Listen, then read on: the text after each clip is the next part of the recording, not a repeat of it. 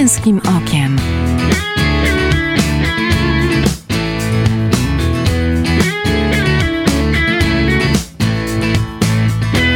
Zapraszam Michał Bondyra. Patriotyzm nie polega na przekrzykiwaniu się, kto Polskę bardziej kocha. Rzecz w tym, aby po cichu, zaciętymi zębami, nieco pochylonym karkiem, ale z podniesioną głową żyć w niej i nie uciekać, napisał w kamieniach na szaniec Aleksander Kamiński. Dziś o patriotyzmie. Co on oznacza? Jak być dziś patriotą, gdy e, za granicami rozgrywa się wojna? Jak kochać Polskę codziennie, robiąc małe, wielkie rzeczy? Jak kochać kraj, pielęgnując jego historię? Zapraszam do Męskim Okiem.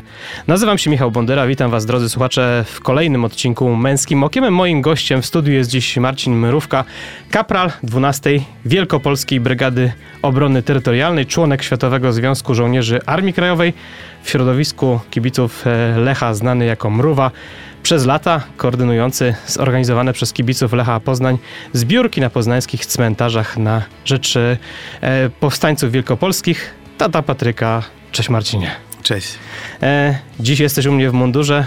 Czym jest dla ciebie mundur, powiedz i szczególnie ten polski mundur?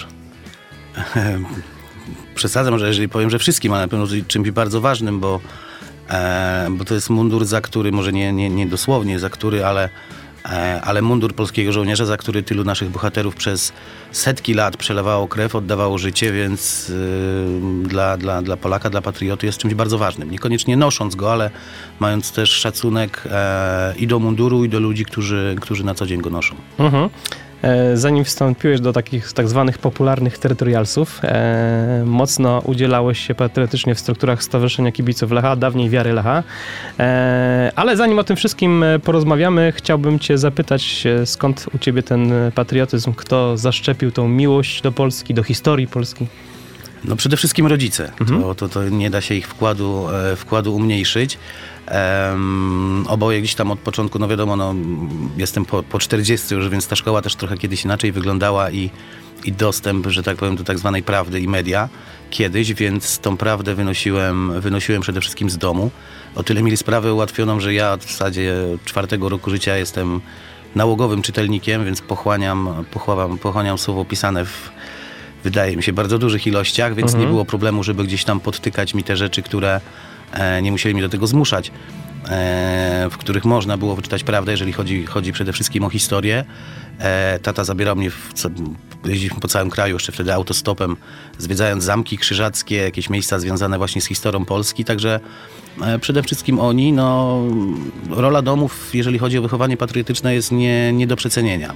I wydaje mi się, że momentami teraz troszeczkę też świat się zmienił, ludzie są bardziej zabiegani, gdzieś troszeczkę inne priorytety E, dominują, a dom, dom jest tą podstawą. Następnym powinna być szkoła. To jest rzecz, z którą jak rozmawia się na przykład z kombatantami naszymi, którzy byli wychowywani przed wojną, to oni też mówią dom i szkoła przede wszystkim. Tamtego patriotyzmu e, nigdy nie brakowało, nie brakowało wiary w Boga i to się potem przekładało na takie, a nie inne historie, które teraz możemy z podziwem o nich czytać, słuchać, wspominać. No tak, bo pierwszymi nauczycielami dziecka są rodzice. Tak, nie ostatnimi. Mhm ale tymi najważniejszymi. Tak. E, powiedz od razu, gdzieś była ta kwestia Armii Krajowej, Narodowych Sił e, Zbrojnych? Armii Krajowej na pewno, mhm. natomiast jeżeli chodzi o Narodowe Siły Zbrojne, nawet ostatnio z moją mamą tak wspominałem, e, o ile publikacje Armii Krajowej gdzieś powiedzmy e, te podziemne e, można było dostać, o tyle o Narodowych Siłach Zbrojnych tak naprawdę dużo, dużo publikacji i dużo więcej zaczęło się publicznie mówić w sumie kilkanaście lat temu, nie tak dawno temu. E, ale tak, wszystko co, co gdzieś tam się pojawia. Ja nigdy nie miałem na przykład problemu e, ale też wielu kolegów, jak teraz sobie przypominam, kiedy jako dziecko wszyscy fascynowali się czterema pancernymi, to e, w domu tłumaczono, jak fakt historia wyglądała mhm. naprawdę. E, teraz troszeczkę wydaje mi się tego brakuje takie bezkrytyczne przyjmowanie niektórych rzeczy. E, więc tak, jak najbardziej Armia Krajowa, rola Związku Sowieckiego, czym była armia, armia ludowa. U mnie w domu to było, ja o tym wiedziałem zawsze. Mhm. E, no dobrze, z jednej strony mówisz, pochłaniałeś historię dzięki tacie, dzięki mamie, dzięki rodzicom. E, z drugiej strony też e, przez książki, które gdzieś pokazywały ci rzeczywiście jak było. No z drugiej, z trzeciej strony, jak my tę terminologię stosując, kibicowanie ukochanemu Lechowi, to też była kwestia taty? E, ogólnie sportu, tak. Bo Aha. ja e, może nie jestem sportowcem już aktywnym, natomiast zawsze, zawsze jeżeli chodzi o oglądanie sportu, takie, takie bardzo mocne kibicowanie, to... No nie jesteś sportem, sp- sportowcem aktywnym, ale wiem, że boks też się... Tak, tak, tak, tak. Natomiast już niestety no, nawet czasu nie starcza na to, żeby gdzieś cały czas zarzekam się, że, e, że bardziej intensywnie się znowu za to wezmę, natomiast Mhm. no jest z tym coraz trudniej z wiekiem, żeby się zmobilizować. E, natomiast tak, piłka nożna i boks. To właśnie u mnie w domu zawsze i zarwane noce przy walkach e, czy Andrzeja Gołoty, czy, czy, czy innych polskich Takie dinozaury, jak my Pięściarzy. pamiętamy. Tak, tak, tak, tak. E, wszystkie te walki. Tak samo piłka nożna, no, no Lech Poznań ze względu na to, że cała, cała rodzina pochodzi e, z Wielkopolski, no nie mogło być inaczej. Mhm. No właśnie, Lech Poznań, e, Kocioł, e, wyjazdy. Tak. E, wiem, mm, szczególnie teraz, że, że e, ten przekrój kibiców jest bardzo różny, jeśli chodzi o wiek, jeśli chodzi o wykształcenie, o poglądy polityczne, o, o nawet poglądy na życie, takie wartości. Tak. Powiedz, e, jak ty gdzieś zaczynałeś, to ja- jak to się stawało kompatybilne, te twoje umiłowanie ojczyzny, e, historii i kibicowanie? To było tak, że was było więcej wtedy? Czy więcej? Wydaje mi się, że wtedy to było wtedy to było jakieś takie ciężko mi to ubrać w słowa. Natomiast zebrała się grupa osób, która, e, która gdzieś też potrzebowała właśnie szukania prawdy. Mhm. O, o tej prawdy w mediach wtedy też jeszcze nie było praktycznie. E, gdzieś poszukiwanie tego, ci nasi wszyscy kombatanci e, może nie tyle byli zapomniani, co, co troszeczkę gdzieś zaniedbani i gdzieś ta młodzież się nimi nie interesowała. Pamiętam początki znajomości z naszymi kombatantami były potwornie trudne, bo oni nam, oni ogólnie byli nieufni. Mhm. Całe życie byli przyzwyczajeni do tego, że gdzieś historia była zakłamywana, opluwana, nie mogli się z nią jakoś mocno e, afiszować. Nagle zjawia się grupa młodych ludzi, na których niektórzy krzywo patrzą i źle o nich mówią i chcą słuchać, chcą im pomagać. Często nie było nawet takiej potrzeby, ale chcieliśmy koniecznie coś dla nich zrobić. E, mają wiedzę historyczną. Dla nich to był na początku naprawdę bardzo duży szok i, i z takim dużym dystansem do tego podchodzili. Żywy świadek historii. Tak, tak, no to jest, to jest po prostu coś niesamowitego. Natomiast kiedy te, te pierwsze lody pękły po iluś tam em, miesięcznych czy nawet letnich staraniach, e, to naprawdę w niektórych przypadkach za- zawiązały się wspaniałe, e, wspaniałe przyjaźnie, ale to też, em, tak jak mówiłeś, kwestia tego, że gdzieś ta grupa taka się mocno zawiązała, działająca, chcąca działać patriotycznie.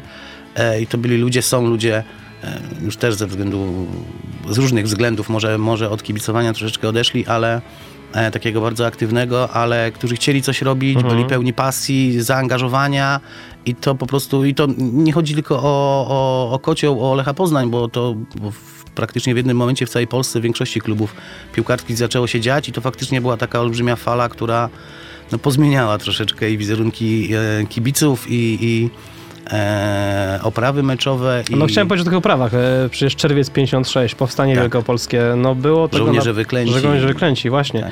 E, Było tego naprawdę sporo, ale e, taki laik pewnie nie wchodzący w to, co robiłeś razem e, z kumplami po szalu, też z kumplami po szalu, bo nie tylko, Tak. nie tylko, nie tylko faceci, e, mógłby powiedzieć fajne oprawy, efek, efektywne i tak dalej, efektowne i tak dalej, ale tym właśnie mówisz, e, te spotkanie z kombatantami. Powiedz, pamiętasz to swoje pierwsze spotkanie i z kim ono było? Pierwsze może nie, ale kilka takich ciekawych, a propos tego przełamywania lodów, e, utkwiło mi w głowie. E, pamiętam, pozdrawiam serdecznie panią Halinkę Chmielewską, pseudonim Siena, e, z Wilna, jeżeli chodzi o okupację. I też do pani Halinki przez długi czas chodziliśmy gdzieś tam, e, żeby coś opowiedziała, czy możemy w czymś pomóc. I pamiętam kiedyś jedno takie spotkanie, ona w takim jakby w desperacji już mówi do mnie, mówi Marcin, ale co wy ode mnie chcecie? Ja mówię, pani Halinko, no pomóc w czymś, w cokolwiek, ale ja nie potrzebuję nic, no to chociaż żeby pani nam poopowiadała, ale ja nie mam o czym opowiadać, ja nie jestem żadną bohaterką, ja nigdy nawet żadnego Niemca ani Ruska nie zabiłam. Ja mówię, pani Halinko, to nie chodzi o to, ilu kto zabił, że tak powiem, wrogów, bo wiadomo, że, e, że dziewczyny łączniczki czasami robiły robotę dużo bardziej niebezpieczną od chłopaków, którzy walczyli z bronią w ręku, więc e, takich sytuacji było naprawdę dużo. Mm, i mówię, ten stosunek zupełnie, zupełnie się zmienił. Eee, Ja taką, dwoje takich naprawdę serdecznych już później, mogę powiedzieć przyjaciół, nawet wręcz e, jak członków rodziny, e, którzy niestety już, już odeszli, ale to, to też, jak mówię wcześniej, żywi świadkowie historii. Ja jestem przeszczęśliwy, że miałem możliwość znaleźć się w tym miejscu, w tym, e, w tym czasie, że mogłem jeszcze poznać takie osoby E, to jest zupełnie coś innego, poznawanie historii od takich osób niż czytanie, oglądanie o tym filmów. E, to jest coś, czego się nie, nie da zapomnieć i, i szkoda tylko, że po prostu coraz mniej takiej okazji będziemy mieli. Żałuję bardzo, że z jednej strony, że nie byłem też młodszy, kiedy żyli jeszcze powstańcy wielkopolscy, bo tutaj też takiej szansy nie, nie miałem. Natomiast to, że, że bohaterów z Armii Krajowej, z Narodowych Sił Zbrojnych dane mi było poznać, znam do tej pory, z niektórymi, tak jak mówię, zaprzyjaźnić się naprawdę, naprawdę blisko, no to olbrzymi dar od losu. Powiedz, e, przed, e, krótko przed wejściem na antenę powiedziałeś, że Patryk też już tam gdzieś w to wojsko troszkę się bawi, ale gdzieś tam też już e, jemu e, te historie opowiadasz, które sam przeżyłeś e, e, face to face z tymi bohaterami? Tak, Patryk miał okazję poznać e, między innymi panią Mari, e, major Zofię Grodecką, świętej pamięci, Zosię moją uwielbianą. E, I to też dosyć śmieszna sytuacja, bo Patryk mieszka od wielu lat w Anglii. Mhm. E, Ma 24 lata, więc już w pełni samodzielnie Dorosły pracuje. Tak, jak jeszcze chodził do szkoły, do angielskiej szkoły, to kiedyś jak przyjeżdżał, próbowałem, oczywiście nic na siłę, ale też próbowałem gdzieś na, naprowadzić go na pewne tory, jeżeli chodzi o filmy historyczne. Pamiętam, było Miasto 44, jakiś film o bitwie o Anglię, ale tak widziałem, że nie ma zainteresowania, mówię, nic na siłę. I pojechał ze mną kilka razy do pani Zosi, razem chodziliśmy na spacery. Ona, ona opowiadała swoje historie z Powstania Warszawskiego, była, była strzelcem w Powstaniu Warszawskim. I myślałem, że też jakoś do niego to mocno nie dotarło, ale przyjechał rok później na wakacje i mówi, tata, pokaż mi ten film o tych polskich lotnikach, bo chłopaki anglicy w szkole mówią, że o, co tam Polacy, ja muszę im dokopać. Mówię, dobra, pokazałem mu ten film. I potem mówi, a pokaż mi ten film jeszcze o Powstaniu Warszawskim, co pani Zosia walczyła, bo teraz to bym chciał zobaczyć na filmie, jak to wyglądało. Więc działa to, ale tak jak mówię, nic na siłę w wielu rzeczach, więc tutaj bardzo mocno zadziałało. I teraz pomimo z tego, że gdzieś jakaś tam e, mundury, jakieś tam e, paramilitarne rzeczy e, zaczynają, go, zaczynają go wkręcać, to pomimo tego, że mieszka, tak jak mówię, od wielu, wielu lat e, w Anglii, ma kolegów Anglików, to zawsze mówi, tata mówi, ale ja na mundurze zawsze noszę polską flagę. Mhm. Czyli gdzieś to zasiane przez ciebie ziarno kiełkuje powolutku. Myślę, że także rodzinnie gdzieś tam Aha. w, Sztafeta pokoleń jest utrzymana. pokoleń, tak, Mhm.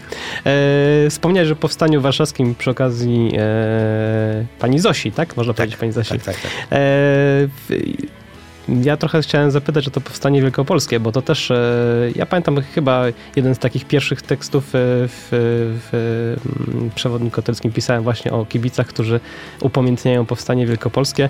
E, Pamiętam, że były wielu, wielu czytelników wielkie oczy, że tak, a kibice. No właśnie, i- i jakby to, znowu wracam do tego, o czym rozmawialiśmy. Oprawy, to to, co było widoczne, efektowne i tak dalej. No ale najbardziej żmudne i największe, moim zdaniem, największa wasza praca to było to stanie w zimnie, w mrozie. E, 1 listopada, e, 2 listopada, bo trochę wcześniej, jak wypadał weekend, e, przy tych wszystkich cmentarzach poznańskich i zbieranie do puszek na renowację grobów powstańców Tak. wielkopolskich. To znaczy to teraz tak do mnie to trafiło, że w tej chwili wszystkim, w większości poznaniaków oczywiste się wydaje, że 1 listopada będą widzieli kibiców e, na wielkopolskich cmentarzach stojących właśnie z puszkami, niezależnie od pogody. E, już nie tylko kibiców, bo to się na tyle rozszerzyło, że przecież teraz i małe dzieci zbierają i ludzie niezwiązani z ruchem 450 kibicowskim. wolontariuszy w tym roku. Tak, tak, z tego co widziałem tak. To jest naprawdę imponująca liczba, ale jest też przecież 27 grudnia, godzina 16.40, olbrzymie racowisko. I to też poznaniaków tak przyzwyczaiło. a- Moi synowie już pytają, kiedy racy kupię. No właśnie o to chodzi. Kiedyś tego nie było. Kiedyś faktycznie to e, no, gdzieś tam w domach się to kultywowało, natomiast na zewnątrz tego nie było. Kibice faktycznie to wyszło od kibiców. E, zbiórka powstańcza i Marceli i akty, niewiele osób wcześniej tak samo. Tak no i samo ty te jako koordynator przez wiele lat, prawda? Tak, tak. To, to ogrom pracy, tak jak mówisz, ale fajnie, że to się wtopiło w taki, że to jest coś takiego, na co każdy czeka. Że to jest już coś normalnego, że tak będzie. Ja pamiętam też, bardzo często gdzieś jakiś kontakt był z mediami na, przed setną rocznicą wybuchu powstania, a to teraz setna rocznica, to już potem nie będziecie nic robić. A dlaczego? Setna to jest po prostu kolejna rocznica. To, to nie ma znaczenia, czy to jest okrągła, czy to jest 101, 102, co trzecia. Dopóki są potrzeby, to ja akurat wierzę, no ja już nie, nie jestem w to zaangażowany, natomiast wierzę, że dopóki będzie taka potrzeba, dopóki takie groby będą odnajdywane, a są cały czas, to ta zbiórka będzie trwała i, i te groby będą odnawiane i co roku o 16.40 te, te tysiące raz będą, będą w centrum Poznania No odpalane. właśnie, bo powiedziałeś o grobach, e, no już chyba ponad tysiąc. Jest, e, Oj, myślę, że sporo ponad dużo, tysiąc. Dużo, dużo ponad, Tak. bo tam jest to, co nie tylko groby, to są mogiły, pomniki różne. Tak, bo jak prawda? zaczęły się te kwoty robić takie naprawdę imponujące. No ponad e, 400 tysięcy tak, złotych były był, kwoty. To był rekord któryś, tak? Mhm.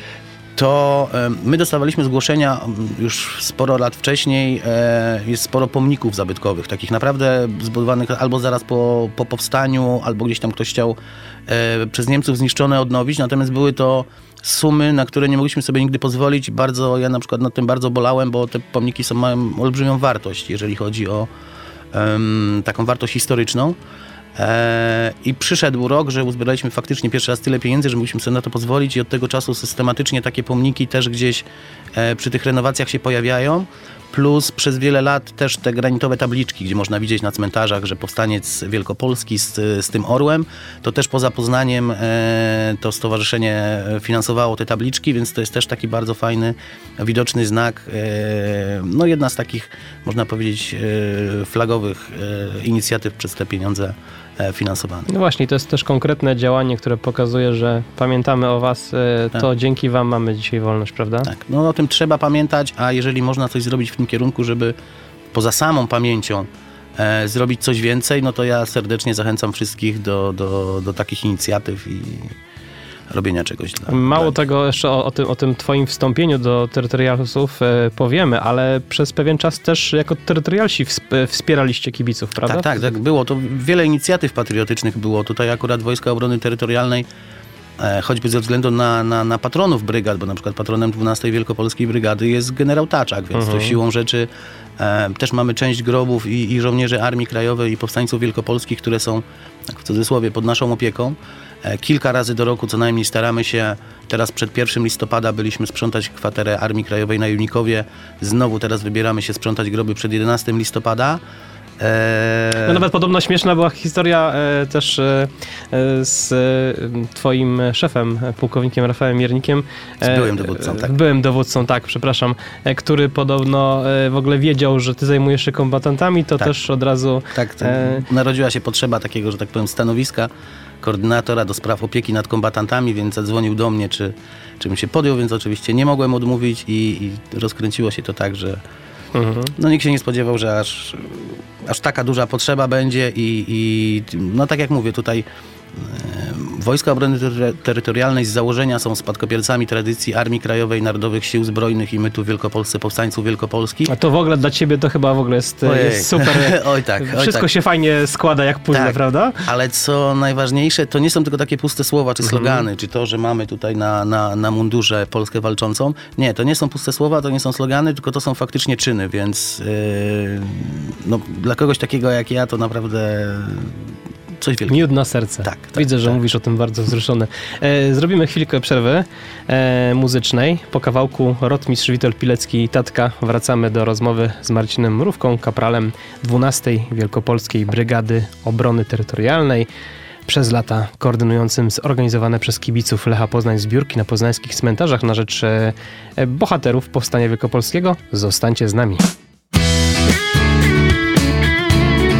Męskim okiem.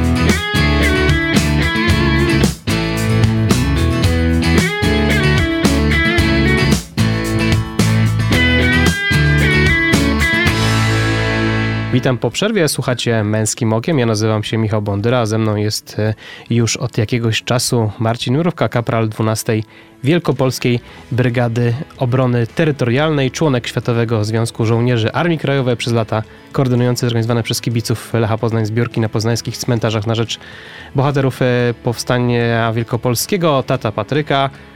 Dobrze nam się rozmawia, więc witamy po przerwie. Witam. E, trochę mówiliśmy o tym, ty, ty wspomniałeś, bo też chciałem za- zapytać o tych konotacjach między armią krajową a e, wojskami obrony terytorialnej.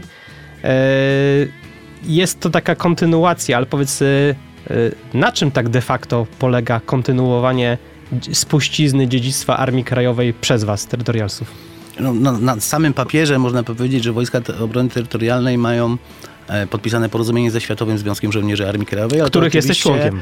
E, tak, ale to oczywiście tylko, e, tylko papier. Natomiast w rzeczywistości, e, w tym takim życiu żołnierskim codziennym, to tak jak mówiłem, e, dbamy o kwatery e, i powstańców wielkopolskich, żołnierzy Armii Krajowej, Narodowych Sił Zbrojnych.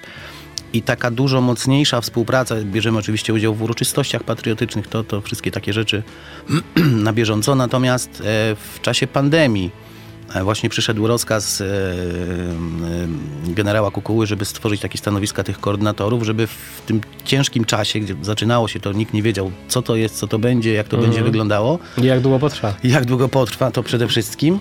E, I to się okazało strzałem w dziesiątkę, bo ja na przykład, e, ci nasi kombatanci to są oprócz tego, e, oprócz tej ich młodości, tych ich historii, to są naprawdę wspaniali ludzie, bardzo skromni. A wielu jeszcze pozostało w Wielkopolsce?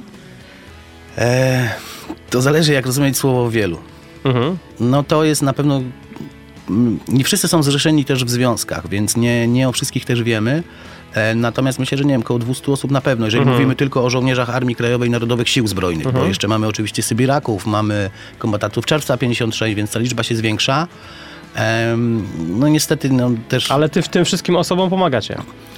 Wszystkim nie jesteśmy w stanie, bo nie wszystkich tych, których znamy tak. Ja od początku tworzyłem taką listę właśnie kombatantów, e, których, e, których dowódca kazał mi zamęczać wręcz telefonami, czy czegoś nie potrzeba, a właśnie to są ludzie, którzy naprawdę nie wiem, co musi się wydarzyć, żeby oni poprosili o pomoc, więc nawet pomimo tego, że się No, bardzo... Tak zahartowani życiem. Tak, ale poza tym e, to są ludzie, którzy nie uważają wcale, że im się jakakolwiek pomoc należy, czy coś więcej niż innym. To nie jest tak, że och, mówicie na nas bohaterowie, to my teraz sobie będziemy życzyć tego, tego. Nie, naprawdę, to też w czasie pandemii trwało dużo czasu, pomimo znam wielu z nich od, od lat, e, że faktycznie mówili, no wiesz co, no, no coś faktycznie bym potrzebował, czy potrzebowała, ale nie, może są inni potrzebujący, także po jakimś czasie, e, no fakt faktem, że było kilka, można powiedzieć, nawet dramatycznych sytuacji, gdzie gdzie udało się tym kombatantom, kombatantom pomóc. E, potem doszła kwestia transportów na szczepienia na przykład, gdzie też były z tym problemy, więc też chętnie pomagaliśmy. E, I to rodziło gdzieś tam jakieś kolejne, kolejne bliskie kontakty. Mm, Dla mnie bardzo fajną rzeczą było jako żołnierza, bo wszyscy wiedzą, że są Wojska Obrony Terytorialnej. Wiadomo, jak zaczęła się pandemia, zaczęliśmy, zaczęliśmy tej pomocy e, tutaj wewnątrz bardziej udzielać, zaczęło się mówić coraz więcej, natomiast no, nadal taka jakaś, czym się na co dzień na przykład zajmujemy, wiedza nie jest jakaś niestety jeszcze powszechna. E, I nasi kombatanci, niektórzy z nich właśnie e, zaczęli dopytywać od strony wojskowej, jak, jak wygląda ten rodzaj sił zbrojnych. E, I byli bardzo mile i, i pozytywnie zaskoczeni. I to, O, to ja, ja też... cię też o to dopytam, ale Aha, dobrze, wątek, to Jasne. wątek kombatancki. E, Mhm. Zdarzyło się, m, urządzaliśmy setne urodziny generała Podchorskiego na poligonie na Biedrusku Mhm. razem z Centrum Szkolenia Wojsk Lądowych i też był taki pokaz e, dynamiczny i pokaz sprzętu i generał oczywiście, generał z, tym swoim wspaniałym humorem mówi, ach, żebym ja wtedy miał taką broń. Bardzo, bardzo chętnie to oglądał, bardzo pokaz mu się podobał, także mm, ja też na przykład staram się czerpać od, e, mm, od nich E, taką wiedzę stricte wojskową właśnie, co oni myślą na ten temat, bardzo fajnie, bardzo fajnie się to mm, na ten temat rozmawia, jeżeli e, bo wielu z nich nadal gdzieś tam tą bronią się interesuje, gdzieś tam tych ciekawostek wojskowych e, podsłuchuje, także e, tu te korzyści są, że tak powiem, obopólne dla, i dla nas, i dla nich e, z tej współpracy, z tego, e, z tego jak, jak gdzieś tam staramy się sobie nawzajem pomagać. Bo mówiłeś o tym, że, że pomagaliście mocno, szczególnie w tych takich mocnych lockdownach, jak rzeczywiście była sytuacja ciężka, ludzie byli pozamykani po domach. Wiadomo, że też e, z jednej strony choroba, ale z drugiej strony też izolacja, która, mm, ta samotność wtedy jest, jest najgorsza, szczególnie dla, dla ludzi starszych, prawda? E, no właśnie, to oprócz tego, że byliście, że rozmawialiście, że przychodziliście, to też pewnie jakieś lekarstwa, żywność? Tak, właśnie. E, były dość często zakupy, nawet e, pani Janinka, no niestety już nie mogę powiedzieć, że pozdrawiam, bo też niestety zmarła niedawno, ale pani Janinka też po stanie z warszawski e, mieszkała z opiekunką. E, I choćby po to, żeby uchronić opiekunkę, żeby ona nie musiała do sklepu chodzić i gdzieś tam tego kontaktu unikać, to też dla pani Jenki zakupy, lekarstwa, rachunki na poczcie, takie prozaiczne rzeczy, które wydawać by się mogły, że no to jest drobiazg. Natomiast dla osoby starszej w wieku prawie 100 lat, która naprawdę musiała wtedy na siebie bardzo mocno uważać, no to było, to było coś bardzo ważnego. Marcin, zgodzisz, że to taki patriotyzm dnia codziennego? Tak, tak, ale to, e, to szczerze mówiąc moim zdaniem nie dotyczy tylko kombatantów. Ogólnie. Tak, tak. Pomaganie, bycie dla innych, prawda? Jak najbardziej, jak najbardziej. Mhm. Tak. E, chciałem cię też e, podpytać, e, bo też była wiadomo, też na- zajawiłem nawet na tę naszą rozmowę, z, że, że wojna za granicą, mówimy, że wojna na Ukrainie e, wywołana przez Rosję, e, też był taki mo- mocny boom, że, że bardzo dużo uchodźców e, z tamtego rejonu przyjechało. Też w to byliście zaangażowani jako terytorialsi? Tak, jak najbardziej. To jest jeden, jedno z zadań e, w czasie pokoju, ale w czasie kryzysowym. E, te wszystkie punkty tutaj dla, e, dla uchodźców, którzy przyjeżdżali, które były prowadzone, prowa- i punkty recepcyjne, i punkty te, w których oni przez jakiś czas przebywali. Jak najbardziej nasi żołnierze tam byli przez 24 godziny na dobę. Ja prawie półtora miesiąca spędziłem w takim punkcie i też faktycznie jest to... Tutaj na e, targach poznańskich? Nie, Nie, w innym. Tak, było ich kilka, kilka Aha. takich dużych i, i też faktycznie, faktycznie jest to przeżycie i no i chwała naszym żołnierzom, że, że, że w tak wielu miejscach, nie tylko naszym, bo to oczywiście żołnierze wojsk operacyjnych też w wielu miejscach razem, razem tą służbę pełniliśmy. Eee, no ale trzeba chyba mieć coś w sobie takiego, żeby, żeby chcieć pomagać. Gen pomagania? Chyba tak, tak mi się wydaje, bo, bo nie każdy to jednak robi. Mhm. E, gdzieś tą psychikę też trzeba mieć silną, bo to są i, i, i- w COVID-zie, e, i, i w tych punktach dla, dla uchodźców, szczególnie na początku wojny. Widziało się rzeczy, no, które nie, nie, nie widzi się ich na co dzień i, i robiły piorunujące wrażenie. Też mówię, że tych, o tych dzieciach, które gdzieś tam miały przestrzelone kulami. Tak, tak, e, zdarzały się ubrania, dzieci, prawda? tak, albo bez butów yy, w środku nocy gdzieś zimą, albo plecaki czy kurtki z dziurami po kulach, no to, to nie są normalne widoki, sceny gdzieś tam w nocy e, w tych punktach, gdzie, gdzie spali, gdzie dzieci budziły się z, z krzykiem, no to, to, to nie są proste rzeczy i to świadomość, że jest to za naszą granicą i bardzo niedaleko od nas, no to no robi, robi olbrzymie wrażenie. No właśnie i, i e, zapytam jak kombatanci, czym się na co dzień zajmujecie? Jako terytorialsi. E, to znaczy, e, wracając jeszcze do wybuchu wojny na Ukrainie, to powiem jedną taką a propos patriotyzmu. e, Wydaje mi się, że ciekawą rzecz, która mnie akurat zaskoczyła. Mhm. Ja jestem też szefem zespołu rekrutacyjnego w naszej brygadzie. Zapomniałem dodać. E, Okej, to jest jedna z, że tak powiem, z Okej. wielu funkcji, którymi się zajmuję, natomiast e, wydawać by się mogło, bo różnie się mówi o, o, o młodzieży, która jest teraz, że co by było, gdyby wojna wybuchła, ogólnie o ludziach, że to już nie te pokolenia. Natomiast my jako rekruterzy obserwujemy wysyp, od momentu wybuchu wojny na Ukrainie, wysyp chętnych do służby w wodzie. A wiesz, że o to miałem cię zapytać, tylko że później, bo... A, bo przepraszam. e, Widzisz, wszystko mi burzysz. Ale dobrze, bo to, to od razu cię zapytam, bo wiem, że ty też e, z ramienia WOT-u odwiedzasz szkoły i też masz prelekcje i mówisz o tym, Tak. jak wygląda służba Tak. i tak dalej. I właśnie chciałem cię o to zapytać, czy, czy, czy, czy, tam, e, czy ta młodzież e, nasza rokuje patriotycznie? Myślę nad odpowiedzią.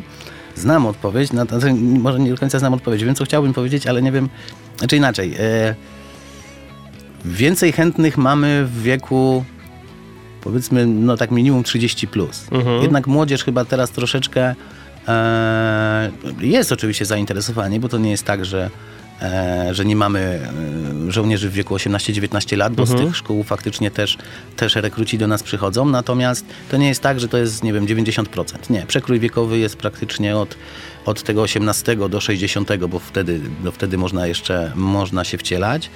E, natomiast czy rokują? To też czasami nie jest wina dzieci, tak jak mówiliśmy na początku. Chciałem to Dom powiedzieć. i szkoła. Tak, Jeżeli, jeżeli tu gdzieś ta, ta praca będzie wykonana, e, to nie To, może, sądzę, że... to może to, to, te spotkania trzeba było z rodzicami robić.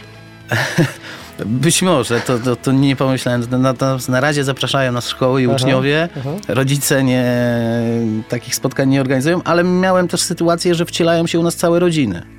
Miałem rodzinę w Kaliszu, gdzie e, pani w zasadzie, w zasadzie dzwoniła, e, ona chciała się wcielić, przyjechałem do niej do domu i finalnie wcieliła się ona, mąż i dwóch synów. Proszę Razem poszli na szkolenie, z tego co widzę gdzieś tam w mediach społecznościowych służą nadal. Mhm. Także takie fajne, E, pozytywne No chciałem o to zapytać, zanim e, ten e, jakby troszkę odsłonisz, jak, jak to wygląda rzeczywiście samo rekrutowanie i tak dalej, to, to też cię zapytam. Ale, ale no właśnie, jak ty to godzisz? Życie prywatne, praca zawodowa i służba w wojsku. E, to znaczy z pracy zawodowej zrezygnowałem Mhm. trzy lata temu ze względu na służbę wojskową. Więc no, w takim wymiarze, w jakim, e, w jakim i chciałem i w jakim była potrzeba, żebym to robił, nie dało się tego pogodzić. Mhm. Natomiast pytałeś wcześniej, tak będziemy chyba skakać, bo Tak. ja trochę wybiegam chyba przed. E, służba takiego, można powiedzieć w cudzysłowie, typowego żołnierza Wojsk Obrony Terytorialnej wygląda w ten sposób, że on, e, ona, e, żołnierz, on, ma e, jeden weekend w miesiącu obowiązkowe szkolenie takie stricte wojskowe. Mhm. Z ćwiczeń takich wojskowych, strzelanie, taktyka, medycyna pola walki, no, Musztra co tam też? w planie jest. Musztry akurat u nas jest mało. Mhm. E, nasi żołnierze ładnie defilują na przysiędze, Mhm. natomiast jak generał Koguła powiedział, żołnierze WOT-u mają umieć strzelać, a niekoniecznie maszerować. Także przewaga strzelania nad maszerowaniem, tak. E, jeden weekend w miesiącu obowiązkowych e, ćwiczeń wojskowych i dwa tygodnie poligonów w ciągu roku. Mhm. Za to ma normalnie płacone uposażenie, tak jak każdy, każdy jeden żołnierz. I to jest to minimum. On rozpiskę z datami e, tych szkoleń obowiązkowych dostaje na rok z góry, także może sobie to życie e, cywilne, zawodowe poukładać tak, żeby z wojskiem nie, nie kolidowało. A z drugiej strony, jak się dzieje coś takiego jak pandemia, czy jak na przykład uchodźcy, to wiadomo, że już są pod bronią, w cudzysłowie pod bronią i trzeba gdzieś tam pomocy, wówczas e, oni też są wykorzystywani do pomocy. Tak, natomiast jest to od początku do końca, e, jest część żołnierzy zawodowych, ale to jest, to jest e, niewielka część w porównaniu, opiera się głównie na żołnierzach ochotnikach. Mhm. Jest to formacja w, peł, w, pełni, w pełni ochotnicza. Tu nikogo na, na siłę nikt nie trzyma. Jeżeli ktoś stwierdzi, że to jednak nie jest, nie jest dla niego, to jak najbardziej może, może do cywila wrócić. I wszystkie dotychczasowe działania, jakie, e, jakie prowadziliśmy, e, te antykryzysowe, opierały się tylko i wyłącznie na ochotnikach. To też nie Mhm. było tak, że wybucha pandemia, czy, e, czy jakieś inne działania, nie wiem teraz, ryby w Odrze, były i ASF, zdechłe dziki, tych, tych działań naprawdę, może nie o wszystkich się du- dużo mówi, ale było i jest ich nadal sporo.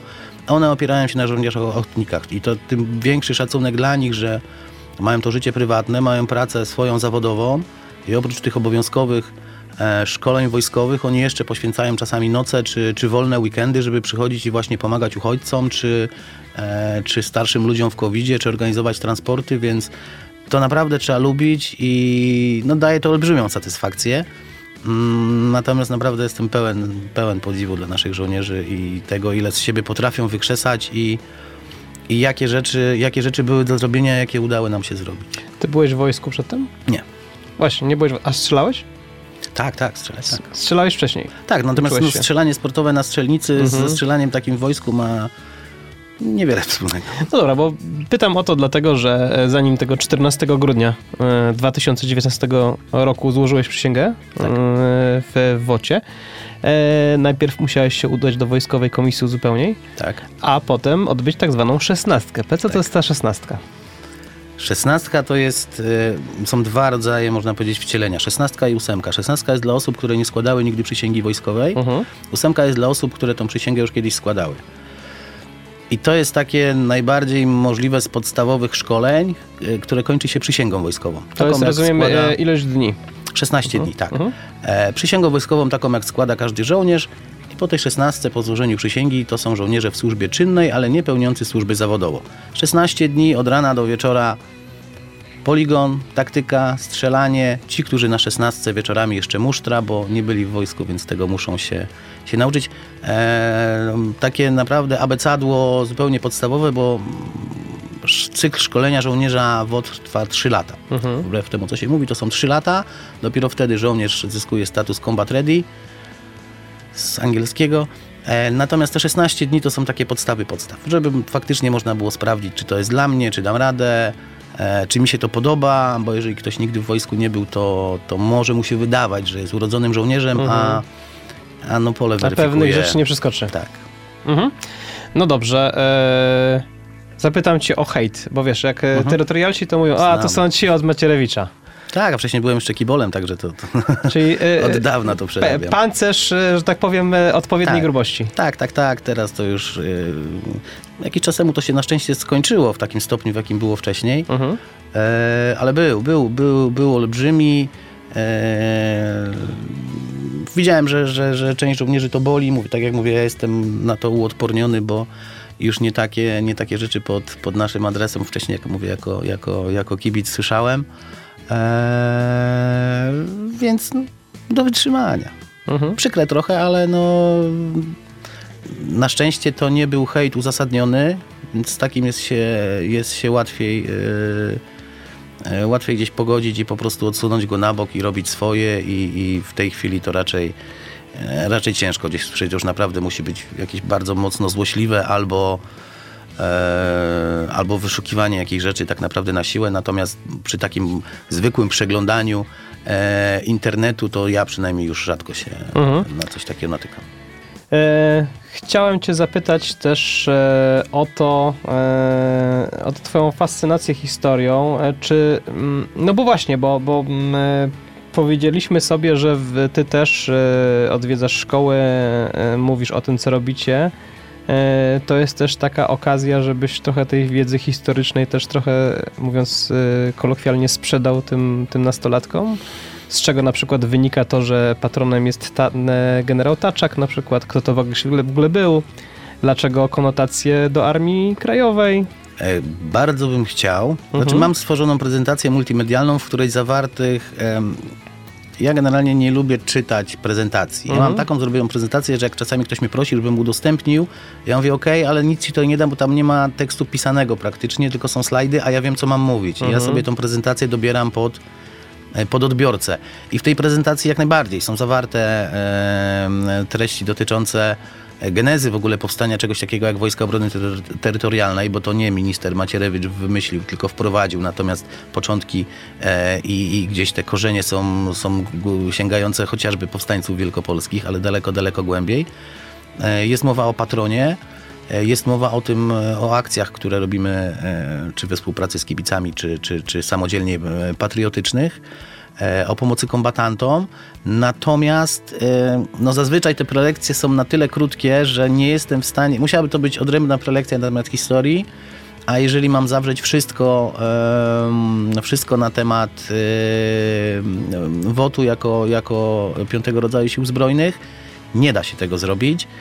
To tak trochę jak ze szkoleniem jednodniowym, że tak. jest w stanie e, wbić w te kilkanaście Tak, godzin wszystkiego, można, co musisz przez po lata. kawałeczku Mhm. można tak pokazać mniej więcej jak to wygląda. Natomiast jeżeli chodzi o takie nazwijmy to wykłady historyczne, to też e, nawiązując do tego jak, jak w Wojskach Obrony Terytorialnej traktuje się tą e, tradycję Armii Krajowej czy powstańców wielkopolskich, ja mam o ile są możliwości, te nasze weekendowe szkolenia nazywają się rotacją. Mhm. Na tych rotacjach czasami jest tak, że nie zawsze śpimy gdzieś w lesie w warunkach takich naprawdę e, bojowych, że tak powiem. Więc jak jest możliwość, to w czasie tych rotacji mam możliwość, żeby z żo- żołnierzom takie prelekcje robić. I o ile faktycznie na początku, jak dostałem taką propozycję, byłem do tego trochę sceptycznie nastawiony, bo mówię, no jeżeli ktoś sam się tym nie interesuje, no to będzie taki nudny, że będzie siedział, ziewał, bo on jest zmęczony po całym dniu biegania po lesie, będzie chciał iść spać. O tyle przy, bardzo przyjemnie się zdziwiłem, bo odzew był zupełnie inny. Zupełnie inny. Ja też staram się nie zanudzać em, przy takich, e, przy takich wykładach, prelekcjach. E, Staram się, żeby to było ciekawe. E, Coś, czego sami może nie znajdą szukając w internecie, a ja ze względu na to, że interesuję się tym od lat, takich, e, takich informacji mam No, no i na te spotkania z więcej. kombatantami. Chociażby, tak, bo to Mhm. też często, często poruszam. E, więc tak, były sytuacje, że nawet żołnierze mi mówili po, po jednym, e, chyba o Narodowych Siłach Zbrojnych wtedy mówiłem, e, przyszli na drugi dzień i mówią, no to brzmiało tak niewiarygodnie, bo my co innego słyszeliśmy e, w telewizji, widzieliśmy w internecie, do trzeciej w nocy googlowaliśmy i faktycznie masz rację. No, Mhm. było tak, jak mówiłeś. Zrobiłem kiedyś dla naszych koleżanek, żołnierzy, e, kobiet, e, wykład o właśnie kobietach w Armii Krajowej.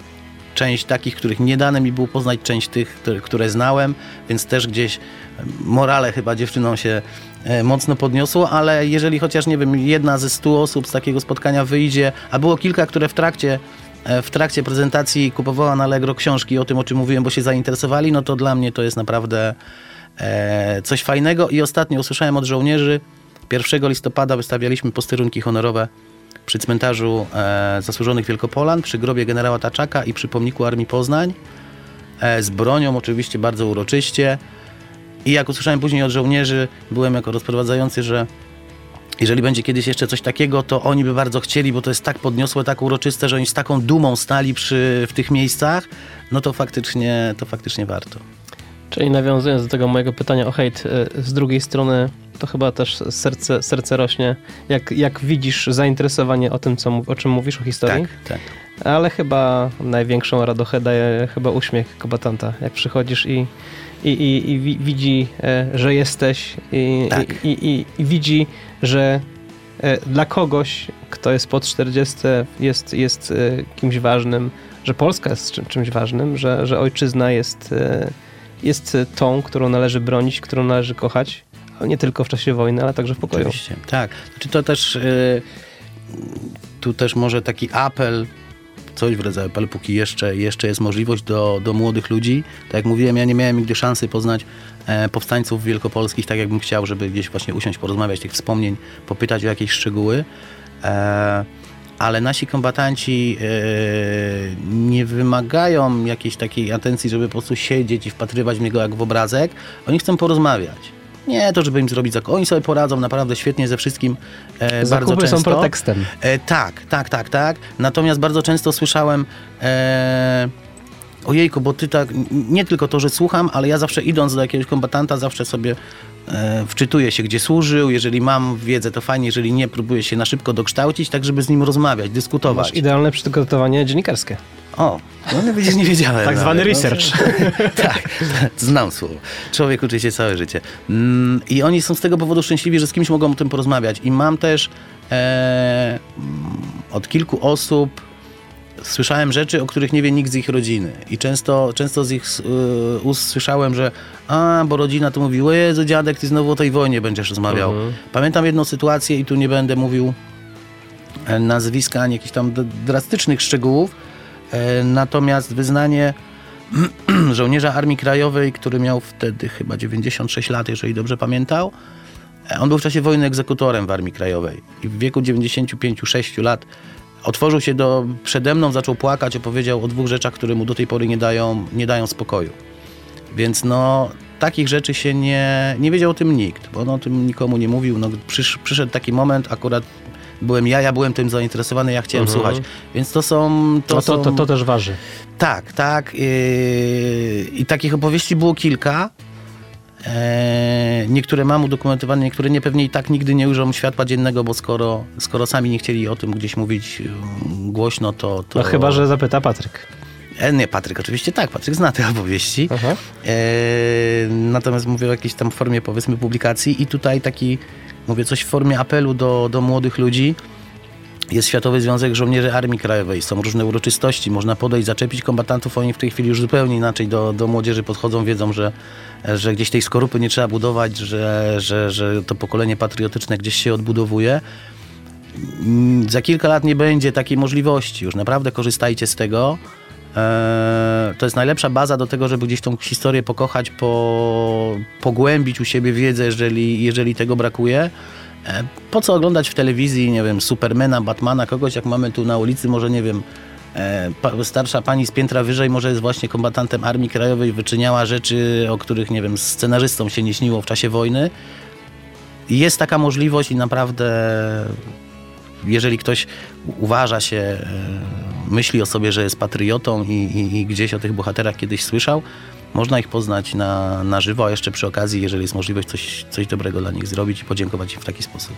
Ja się oczywiście dołączam do tego apelu e, Marcina i tylko taka e, na końcu refleksja.